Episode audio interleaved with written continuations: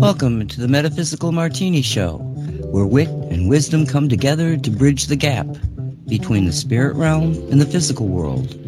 With Ani Avedissian, the Mad Shaman, a production of CosmicReality.com.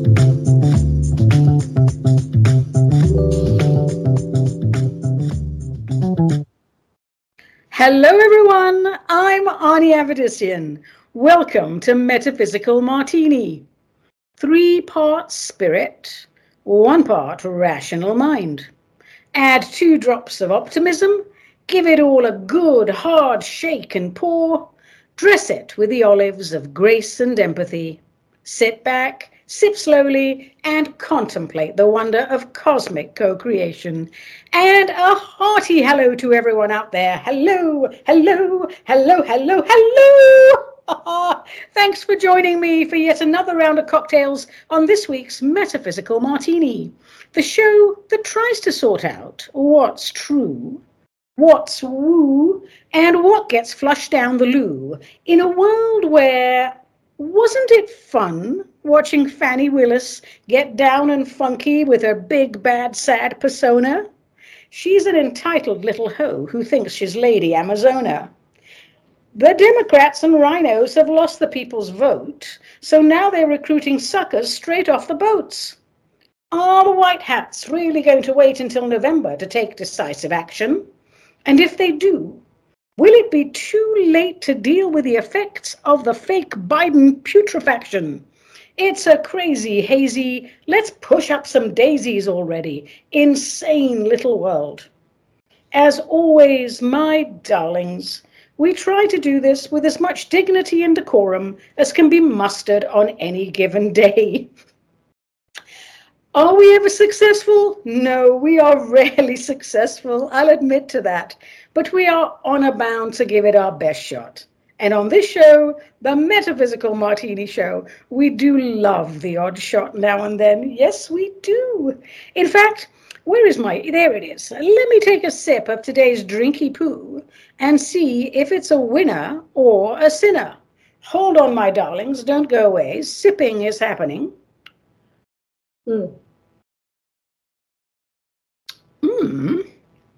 You know, I could live with that. I could really live with that. Okay, more about that um, towards the end of the show. If you're joining us for the first time, a very warm welcome to you. Be advised, this show is not politically correct because we do not wish to erode the intellect. Our ideology is libertarian, with more than a slight nod to the conservative. You can't see me because it's a podcast, but I'm nodding to the conservative. Whatever that means anymore. Do any of these words have any meaning anymore? Anyway, on this show, we are patriots. Yes, we are. Live with it, people. We are patriots who believe America has a sacred purpose and a big role to play in our collective awakening.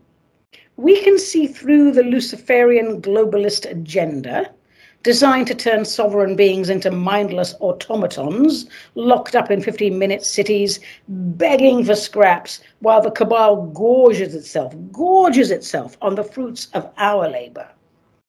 We martini heads, we know what United Nations is, we know what WEF is, we know what the WHO stands for, we know their agenda.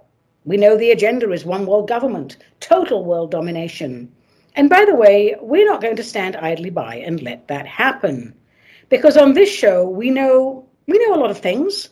We also don't know many things, but what we do know is citizenship is not a spectator sport. So, to all the folks with their heads in the sand and their asses in the air, what the heck are you doing? If you want a particular outcome, you have to engage in the process by sticking your heads in the sand and your asses up in the air, well, darlings, I mean, you know, the imagery, it speaks for itself. And to all the folks who say, I don't get involved in politics, I say this politics gets involved with you at every available opportunity. So jolly well wake up, stand up straight, start thinking straight, and take charge of your fate, or somebody else will gladly do it for you. So, on today's show, what shall we do? Well, we're going to start with my usual pontification. Ani pontificates. And then we'll follow that up with a nice, juicy question, answer, and comment segment because, you know, we've been doing other things lately and we haven't answered all the questions. So, we're going to try and catch up with those.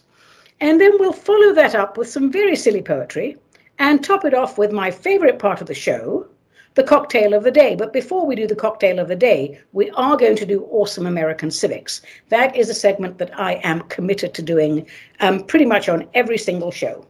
So let me hold forth now. Let me hold forth. You know, I'm in very good humor today, as I normally am, I should say. Um, I'm not in a ranting mood. So let me address something that's been niggling me a little bit. People, people, people Stop allowing yourselves to be manipulated by the poisonous tentacles of the establishment and stop delegating your salvation to others. A sovereign soul knows right from wrong. A sovereign soul develops intuition. A sovereign soul lets the spirit inhabit the human. And, you know, if like a few of my listeners, you are actually atheist or agnostic, strange but true, let the rational mind kick your behind. Darlings, this whole mess isn't just going to go away because it's a mud wrestling fest on crack. It could have ended. It could have ended over four years ago if we were in our right minds and not addicted to the soap opera that is mainstream media propaganda, aka fake news. It would have been over sooner if we, the people, were not glued to our small screens, generating the invisible screams that caused millions to freeze in fear. It would have been over within a few months if we, the people, had simply said, No, thank you. We don't believe your insane story, and we refuse to comply. And you can take your mandates and stick them up your man bums, because we are sovereign beings, and as such, we decide, not you because we, as Americans, are committed to life, liberty, the ownership of property, and, of course, the pursuit of happiness. This was the greatest test thus far by the cabal to see how dependent people were on their carefully constructed matrix of enslavement. I mean, thinking back to when all this started, how absolutely horrified I was that me and you know a small group of people who think along my lines we, we just saw through it all and everybody else just froze in fear and became automatons we, we just couldn't believe it if i think back to those times i was hearing people say things like oh my god i can't eat in a restaurant until i inject myself with some new concoction created to combat a virus that appeared out of nowhere and doesn't always have symptoms and it sounds suspicious but I can't stay home forever. I'll just go mad. So set me up with a shot and give me the menu to that new Mexican place down the road. Oh my God, my employer says I will lose my job if I don't inject myself with this new concoction. So I guess I'll have to or I'll starve. Oh my God, I can't travel without getting this clot shot. Oh my God, I can't do this without getting the death shot. Oh my God, I can't do this, that, the other without getting this jab. Oh my God, I want everything to carry on as normal. Please, please, please. So I'll do what I'm told for the privilege of putting food on my table and shoes on my children's feet. Four, or is it five years later now, I lose track. How many people learned a very difficult lesson in the most horrible way imaginable?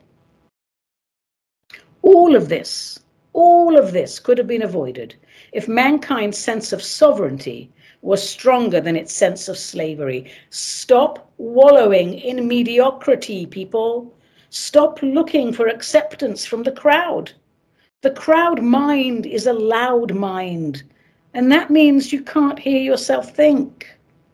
Each and every one of us is a sovereign soul. Just as God created us, whole, wholesome, and holy, we are as God created us, unblemished, bursting with potential, here to supersize consciousness and bring about a new golden age. Say those words and then tell me why would anyone turn their back on that? What on earth could persuade someone to limit their divinity and just glorify their mortality? The answer could lie in the question, I suppose, in the words on earth. The separation can only come from something on earth, an earth we initially created to be a glorious playground, but is now a realm of deceit and distraction. And this concludes the pontification segment of today's podcast, to which I will add only one thing those of you who are waking up and your common sense meters are being restored, take some time and really process what happened. Take some time to process why you fell for it. Don't be hard on yourself. Don't be unnecessarily hard on yourself. Just say, okay, like millions of other people, I bought this, I bought into this. Why? And just go down that little rabbit hole, please and try to figure out why this happened to you. This is how we grow. And then maybe you can discuss it with other people who are going through the same thing as you are. Um, and then maybe we can make sure that this never happens again. All right. Quack. It's time for quack. Questions, answers, and comments. The reason why we started this show in the first place was to hear the musings of we, the people. What is going on inside your heads, people? I want to know. And if you would like to share your marvelous and madcap ideas with martini heads across the known universe, send your emails to me, Ani at aniavedissian.com. Or if you prefer snail mail, get yourself a snail and address it to Cosmic Ani, P.O. Box 714, Wilsonville, Oregon 97070, USA. And please let me know if and how you wish to be identified, or I shall refer to you as omit personal details. So let me shake up the fishbowl of perpetual perplexity and see what pops out. Shaky, shaky, shaky, shaky. And while I'm doing the shaky, shaky, um, I've had a great many donations come my way this month. And I do get them from time to time, but it is the exception and not the norm. So I don't know what's out there making all you people sending me donation donations, but I really appreciate it. And I always write and I always say thank you um, because, you know, you don't have to take time out of your day to sit down, write me a letter, put money in it and say, here you are, I support you. I mean, it really touches me when that happens. So thanks, Patriots. Thanks, all you spirit centered martini heads, for that. And I do encourage you to keep it up. Um, it's, it's wonderful stuff. All righty, let's pick a letter. Let's pick a letter. And this is from, I think it's pronounced Nicu, it's N I C U. And Nicu is originally from Romania, but he now lives in Canada.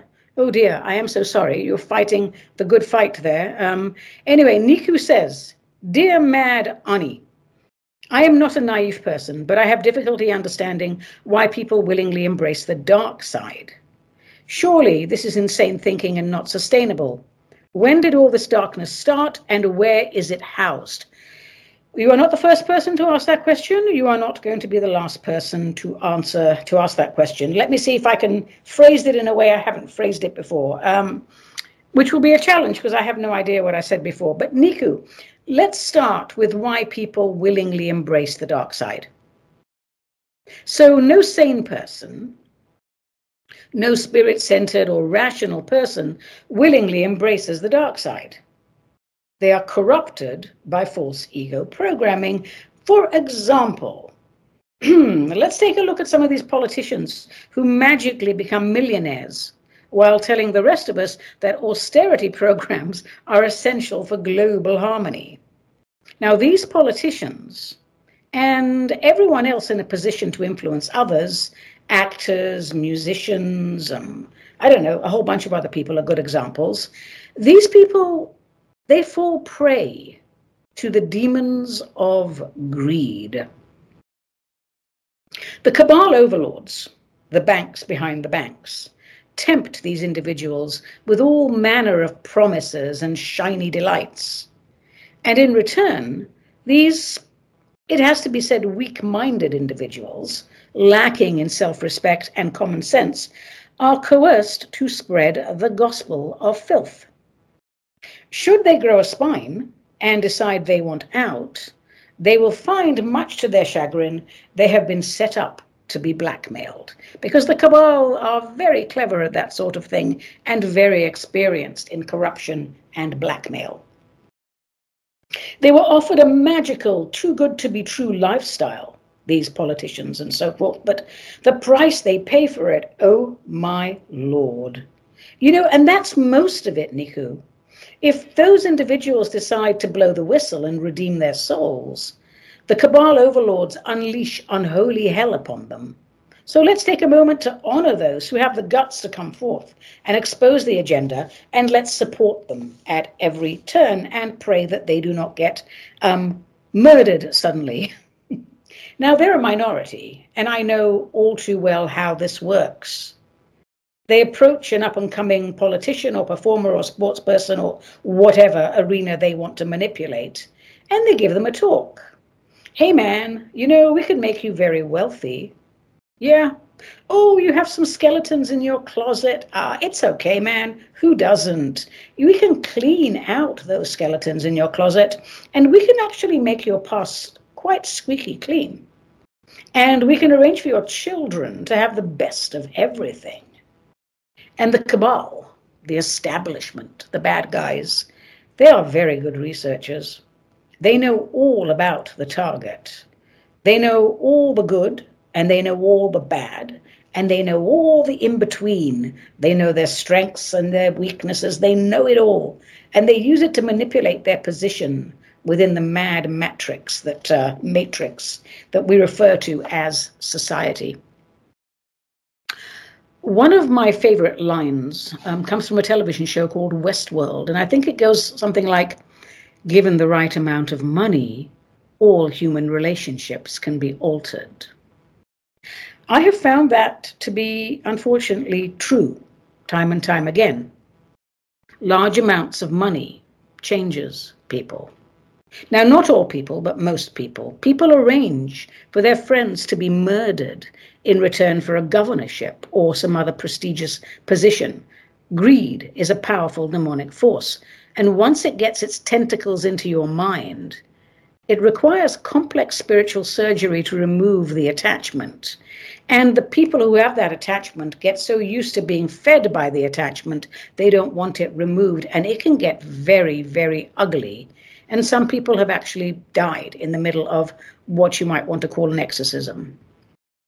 Now, say one of these people, having tasted the good life, figures out they're being used and it does take a while to figure out because the cabal don't just give you all this loot and then give you a money do list. No, they wine you, uh, they dine you, they flatter you, they take you dancing, and they take you on expensive trips before they make their intentions known.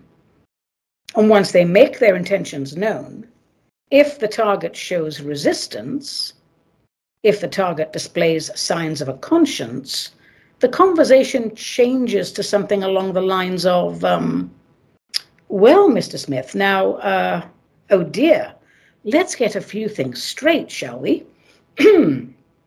we got you elected. We arranged for your bill to be passed, or your movie to be funded, or whatever. And we have done so much for you. And are you really going to throw it back in our faces? We cleaned up your credit rating. Your son is at an Ivy League school. Your daughter is in finishing school in Switzerland. I mean, you're going to throw this back in our faces and walk away from it? That's not how it works. Mr. Smith, are you willing to pay the money back? No, I thought not. Look, Mr. Smith, you entered into a contract with us, and our boss doesn't take it well when people break their contracts with him. You have a lovely wife, Mr. Smith. You have an even lovelier daughter. How old is she? Fourteen years old now, and quite a beauty. Such innocence. It would be a shame, wouldn't it, if something horrible happened to her? It would be a shame if something terrible happened to your daughter and then to your wife, wouldn't it? Wouldn't it be awful if your son was busted with a ridiculous amount of drugs in his possession? Do you know where they all are right now, Mr. Smith? Because we do. We know where they are all day, every day. And now they have you, because now you live in fear 24 7. And these people who have turned their backs on God and on goodness cannot draw divine energy for nourishment. No, no, no, no, no. They need to create your fear to feed off. No fear, no food. You see, since the Luciferian rift in antiquity, mankind has fallen prey to greed and the lust for power, and this leads people into making poor choices. You don't become dark overnight, Nicu. It takes dedication to shut out your true light, to turn away from it completely and worship only that which is material. Can you imagine living like that? I can't imagine living like that. Turning my back from the only part of me that is real, the divine cosmic spark of life. But clearly it happens because our planet is currently run by sociopaths and their compromised slave bots posing as public servants, spreading the gospel of filth and defiling all that is whole and wholesome and holy. That's how it's done, Nicu.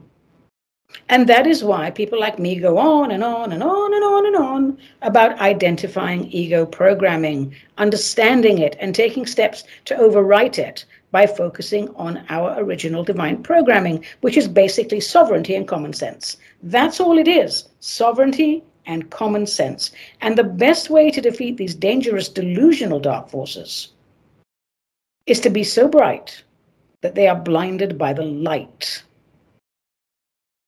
a light that is so bright it cannot be extinguished. How does one extinguish God's light? It is, of course, impossible to extinguish, and that's why light always trumps dark. And I fully intended that pun. Ah, oh, all these people, greed, lust, such weak and feeble minds. If it seems too good to be true, it probably is, and there's a catch. Serving the divine doesn't have these problems. The divine gives us all the riches in the kingdom and asks for nothing in return. Choose well whom you serve, my friends, because in the end we always get what we deserve. And no man can serve two masters and be loyal to them both. Thank you, Nicu. Um, good question. Right, let's take another email from the fishbowl of perpetual perplexity.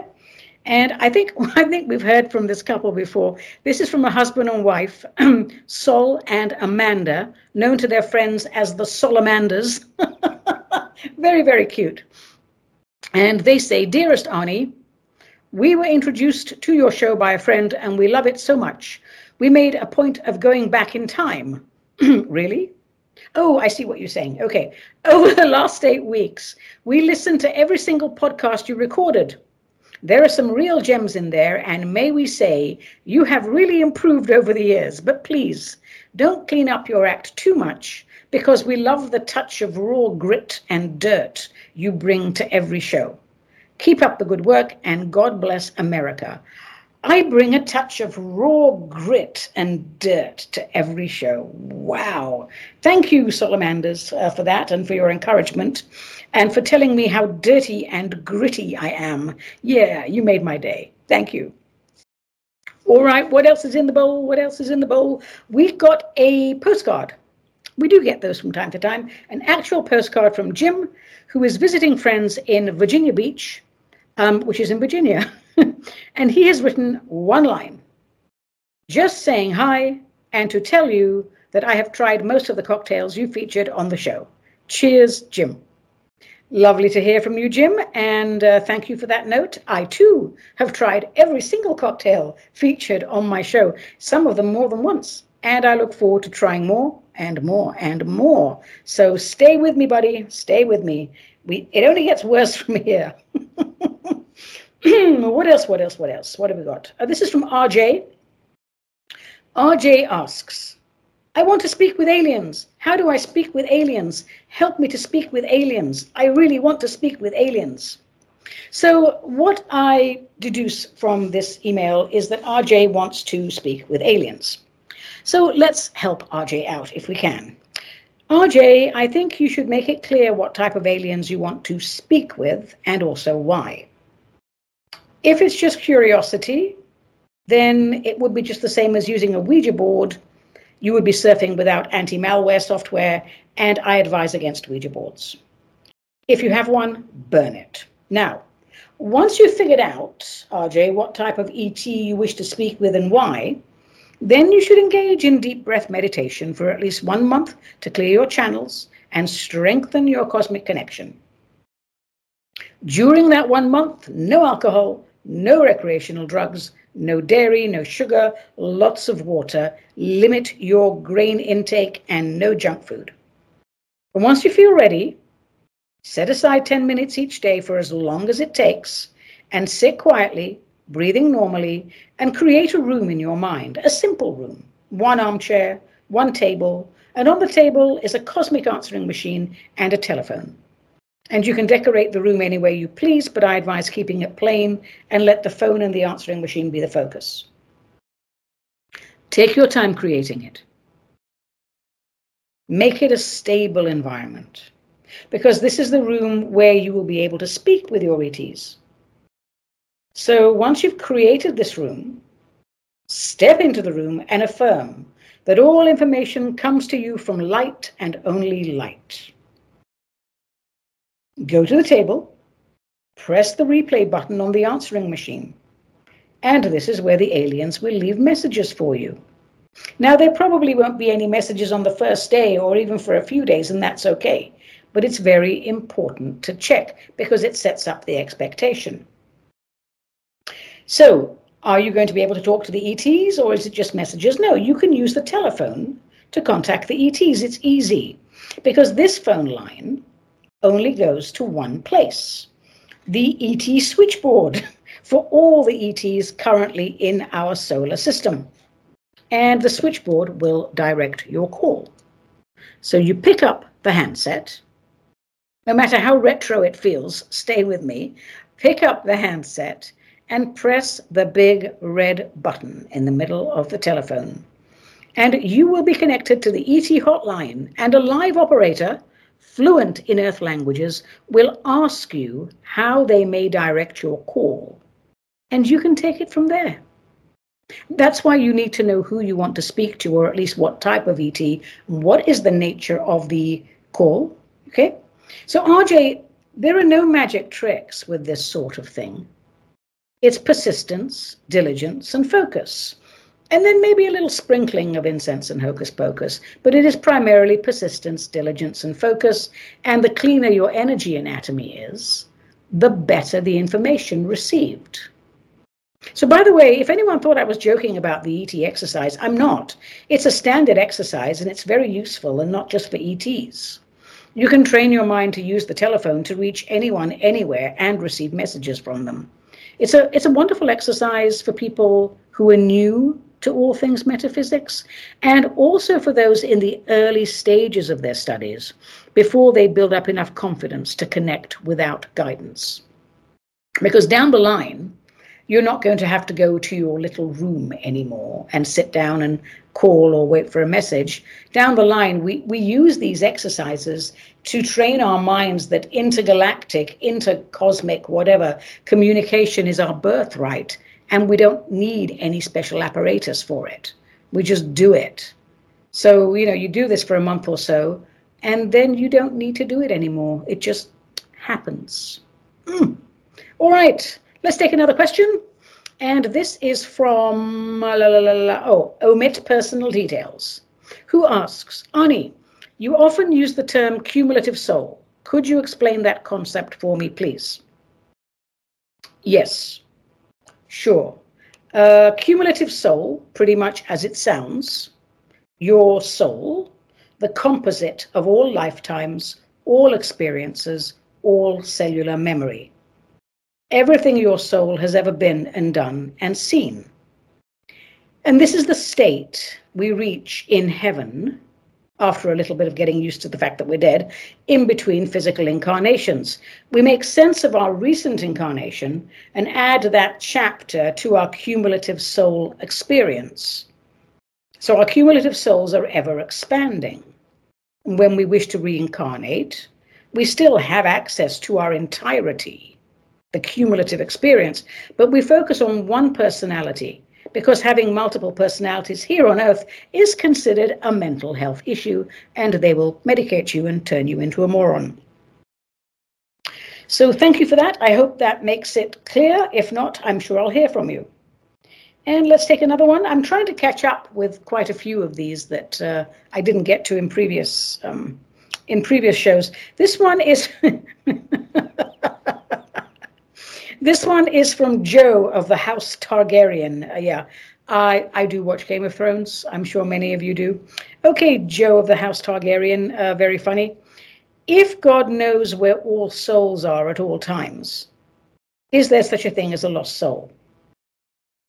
That's a jolly good question. Um, yes, Joe, there is, but it, it's more along the lines of their loss, and they're not lost because we can't find them. So lost souls in my culture are those who have made multiple poor choices over many lifetimes and ended up entrenched in the lowest, the basest, most dense placements. People who repeatedly allowed themselves to be corrupted by greed, pride, lust, envy.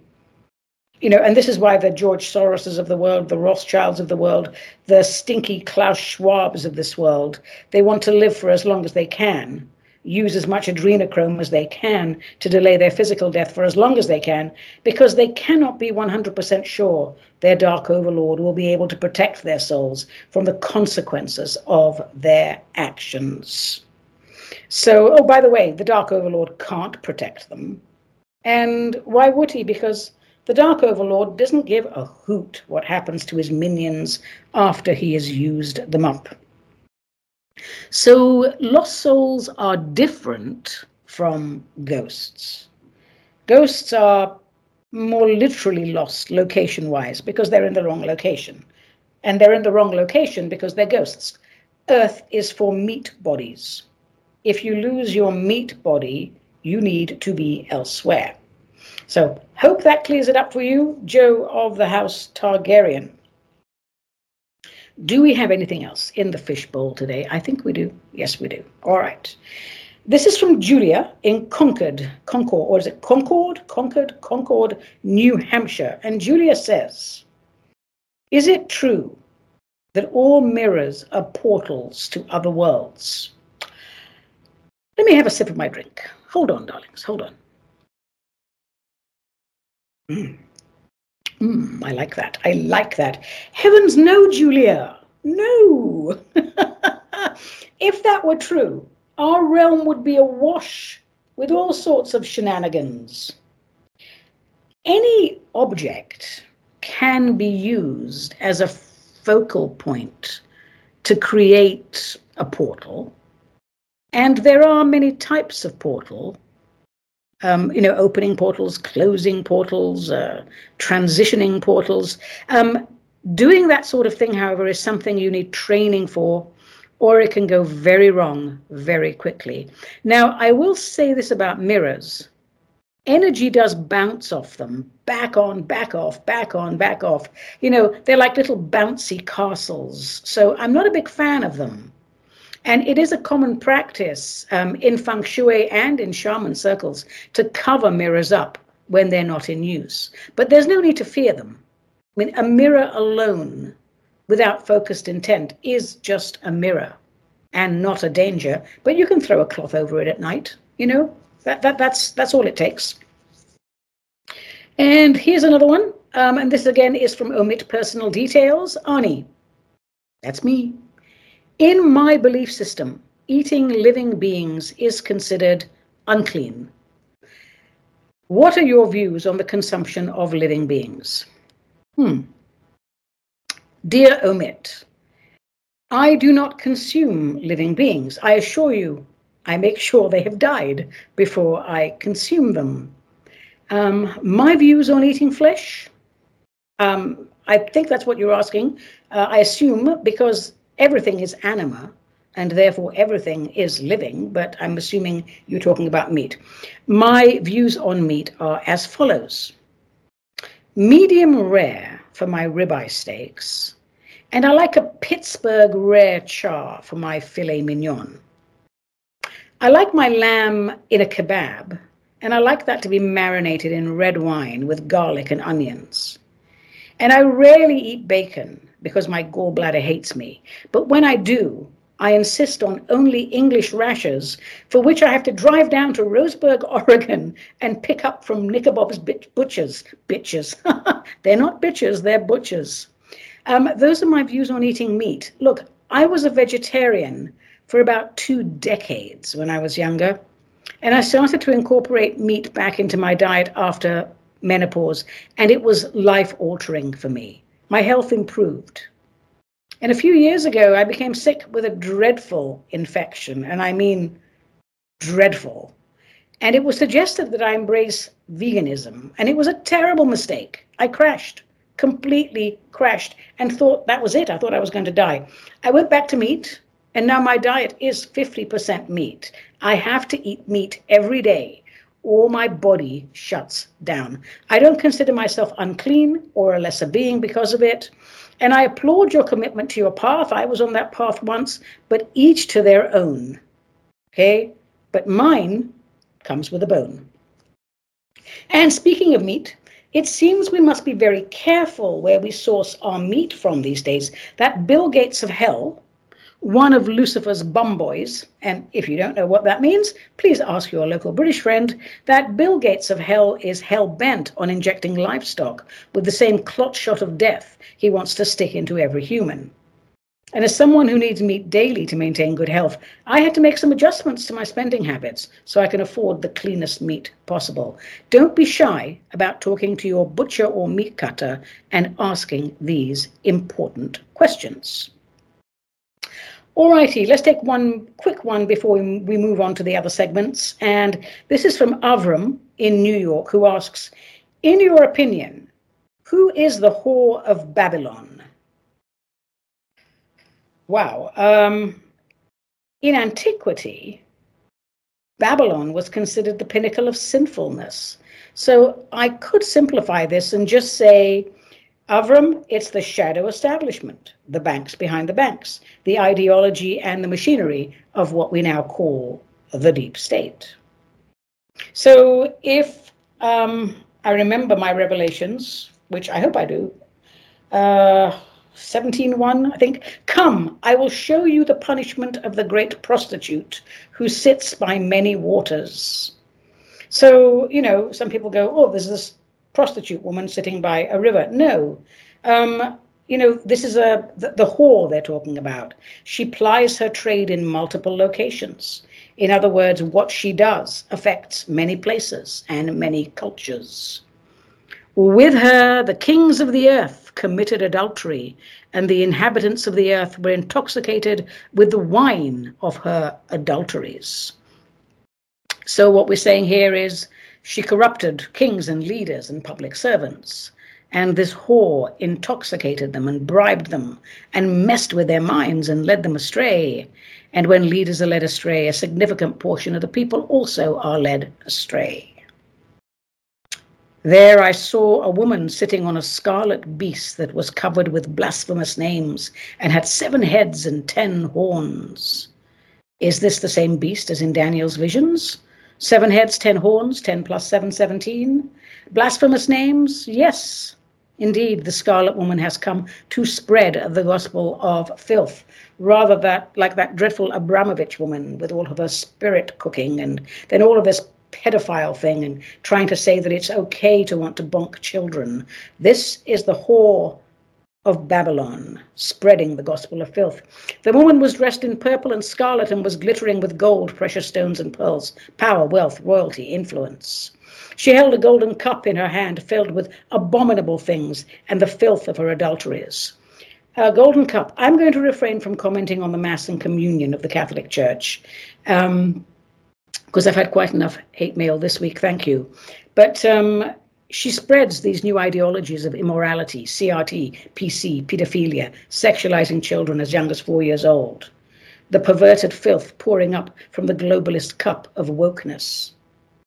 And I saw that the woman was drunk with the blood of God's holy people, the blood of those who bore testimony, testimony to Jesus. Believers will be persecuted, as indeed they are today, which pisses me off. I'm not a Christian, but, um, you know, most of my friends are. Dissecting revelations is, in my opinion, a great deal of fun, with lots of room for going down rabbit holes, most of which you come back up without a rabbit. But Avram, I stand by my original comment. The whore of Babylon is the shadow establishment, all of it. And that's it for Quack for this show. Thanks to all the martini heads for writing in and sharing your thoughts. I raise my glass to you all of you, several times, several times a day, in fact. Thanks for writing in, guys. Just keep it coming because it's all good stuff. Now, what should we do now? We have awesome American, awesome American uh, civics, but I think I have just enough time to read a few little silly poems today. Now, I decided, why not? I thought to see, does anybody write limericks about Donald Trump? Have any haikus been written about Donald Trump? Because if not, I was going to write some, but I ran out of time. But I found uh, this website, and it's called, um, oh Lord, what's it called? Teachingcouple.com. And they had five little limericks about Donald Trump, and I'm going to share those with you now. The first one is called The Art of the Deal. There once was a man named Trump whose deals were not ever a slump. With a shake and a sign, he'd say, Now you're mine, and the stocks would immediately jump. Limerick number two The Towering Tycoon. In New York stood a, stood a tower so high, Trump's name written up in the sky. With his head held so proud, he would say to the crowd, This is American pie. Limerick number three, the controversial commander. As president, bold and brash, with decisions quick as a flash, some loved his audacity, others questioned his capacity as the nation braced for a clash. Number four, the reality star. Once a star on reality TV, to the White House he made it agree. I'll run this show, just so you know, and the rest is history. and the last one, the unforgettable figure, Trump, a figure so grand, commanded with firm hand. Love or hate him, it's true, in red, white, and blue, he left marks in the sand. Those are quite good. I enjoyed those. Now, I have a feeling I could probably do a little better. So on the next show, perhaps we'll have some of my Trump haikus or some of my Trump um, limericks. We'll see how that goes. But now it is time for do do do do do do. Yes, I'm currently pet sitting elsewhere and I don't have my trusty kazoo with me. It is time for do do do do do do. Awesome American civics. Today, we will attempt to define US citizenship. And in the interests of transparency, I am borrowing heavily from the writings of Dr. Michael Arnheim, a lawyer and an expert on both the British and American constitutions. So, yes, the British do have a constitution. Uh, the British people don't know anything about it, um, but they actually do have one. So, defining citizenship. If we take a look at the first clause of Section 1 of the 14th Amendment, all persons born or naturalized in the United States and subject to the jurisdiction thereof are citizens of the United States and of the state wherein they reside. So that looks like a pretty straightforward definition, but is it? So, what do we make of that? Well, United States citizenship is based on birthright rather than the right of blood. So, birthright citizenship means that citizenship depends on where a person is born rather than who his or her parents are. The US Supreme Court confirmed the birthright basis of US citizenship in back in 1898. The ruling was made in the case of one Wong Kim Ark, who was born in the United States to Chinese non-citizen parents. And the court decided that he was a US citizen even though his parents were not. Chief Justice Melville Fuller, in his dissenting opinion in Wong's case, put his finger on a problem with the birthright rule. It is unreasonable to conclude that natural born citizen applied to everybody born within the geographical tract known as the United States, irrespective of circumstances, and that the child, children of foreigners happening to be born to them while passing through the country would be eligible to the presidency, while children of our citizens born abroad were not. And he makes a jolly good point with that. so the definition of citizenship in the 14th Amendment is very different from what it would have been at the time when the Bill of Rights was ratified back in 1791.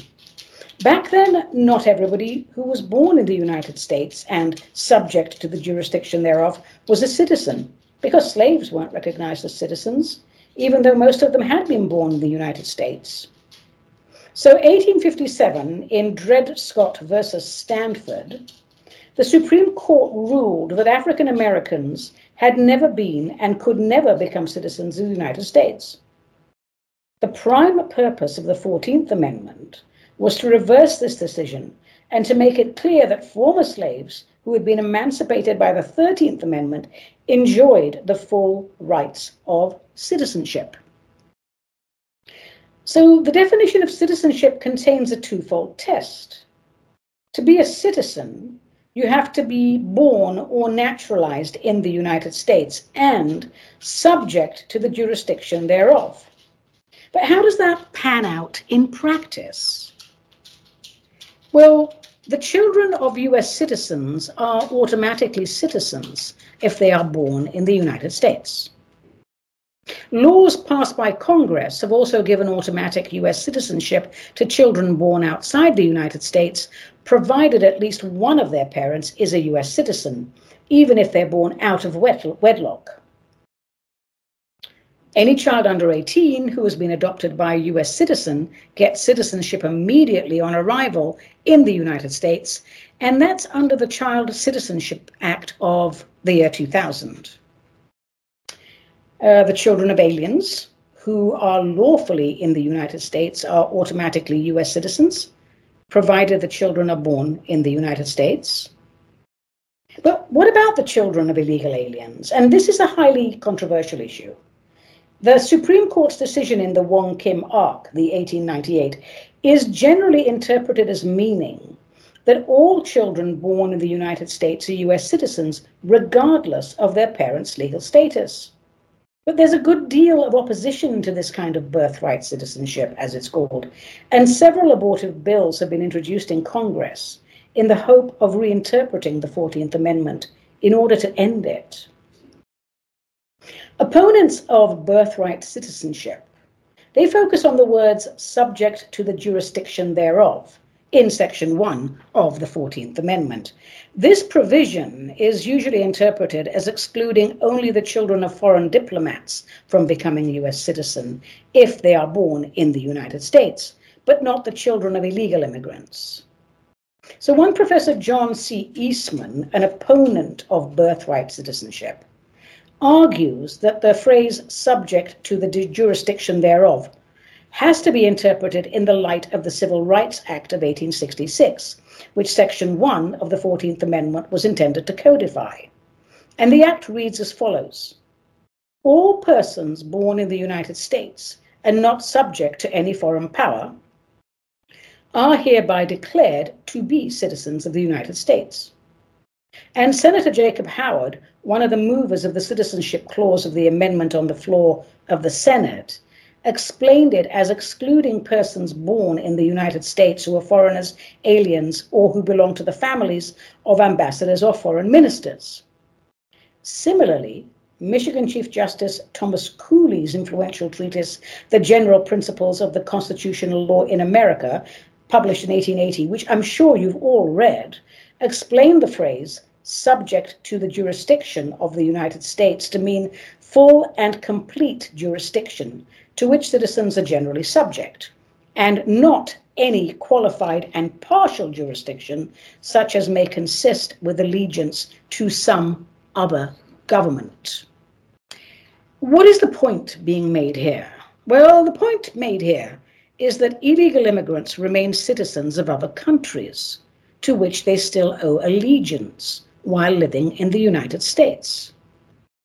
The counterargument to that is that an illegal immigrant is subject to the jurisdiction of the United States just as much as a legal immigrant and, unlike foreign diplomats, has no immunity from the laws of the United States. So, whichever view you take, and I think you can probably guess which view I take, the children of illegal immigrants born in the US will continue to enjoy birthright citizenship until or unless the Supreme Court rules against that interpretation, or unless the Constitution is amended accordingly. And we should stress right now that the question of birthright citizenship is quite separate from the issue of the dreamers children of undocumented immigrants who were not born in the US but arrived in the US under 16 years old and have lived in the US since June the 15th, 2007. Dreamers were protected against deportation by DACA, Deferred Action for Childhood Arrivals, an executive program initiated by President Obama in 2012, which was blocked by the US Supreme Court in a one line decision by an equally divided court in United States versus Texas 2016. So I'd like to know can you be stripped of your US citizenship? Well, apparently you can, um, but it's very rare. It did happen 2017 um, in a rare show of um, of unity.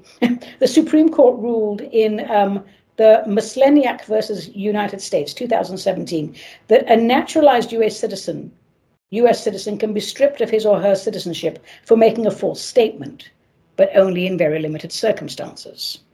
Uh, Justice Elena Kagan said, We hold that the government must establish that an illegal act, an illegal act by the defendant played some role in her acquisition of citizenship. That would be very interesting, isn't it? Um, if Obama actually was born in the United States or not. We haven't quite come to terms with that, have we? Um, what would happen then? Because he is sort of behind the fake Biden and all of that right now, and we know all how that works. But if they could prove that he lied about his citizenship, oh my God, ooh. Well, what about citizens by birth who are guilty of disloyalty? Can they be stripped of their citizenships on the ground that they have rejected the jurisdiction of the United States? Apparently not. In 2004, the US Supreme Court heard a case involving one Yasir Hamdi. And this bloke Hamdi was fighting on the side of the Taliban when he was captured in Afghanistan in 2001. So, could the US government hold him in Guantanamo Bay and deny him due process as an illegal enemy combatant? No, said the Supreme Court, because he was also a US citizen. He was born in the United States and raised in Saudi Arabia, of which he was also a citizen. So, faced with a judicial brick wall, the US government made a deal with Hamdi. In return for his release, Hamdi gave up his US citizenship and promised to live permanently in Saudi Arabia. Interesting. Hmm. You know, when I became an American citizen, a story that everyone's heard and is probably quite sick of hearing, but it really was just the best day of my life. We had always dreamed of that back in England, of what it would be like to be part of the founding fathers and framers' mission and as uh, an animist shaman, somebody who was schooled in the ancient ways, the name of America is mentioned in shaman law, where it wasn't mentioned anywhere else geographically. People had no notion of it. But this magical land that was supposed to join everybody together in the world in secular spirituality, not the encyclopedia definition of it, a spirit centered secular spirituality, one that didn't have ridiculous religions and denominations, more of a, a mutual philosophy, really. And this is America's sacred purpose that everybody can come together, no matter what their background is, no matter what their cultural references, and overcome those cultural references. Be free to worship as they will, of course, but overcome that in time as we all share a common libertarian ideology that goes back to the fundamentals of any philosophy sovereignty, the pursuit of happiness, be free and in harm none. Do as you will. That is America's sacred purpose. And that is why we are up in arms to see the shadow establishment attack this country. And they're not going to stop attacking this country, by the way, because if America falls, pretty much the world falls. I mean, thank God for Putin, thank God for the Russians, and thank God that they're holding up their end. Make no mistake, uh, my fellow Americans, we have quite a battle ahead of us. I will also tell you, huzzah, we've already won that battle. But that doesn't mean that we don't show up every single day and do our part. And you don't have to be engaged in heroics if you're not a heroic person. Just be the best version of yourself, stay spirit centered, study the Constitution, learn the history of your country, employ common sense, and ask yourself what does America mean to you?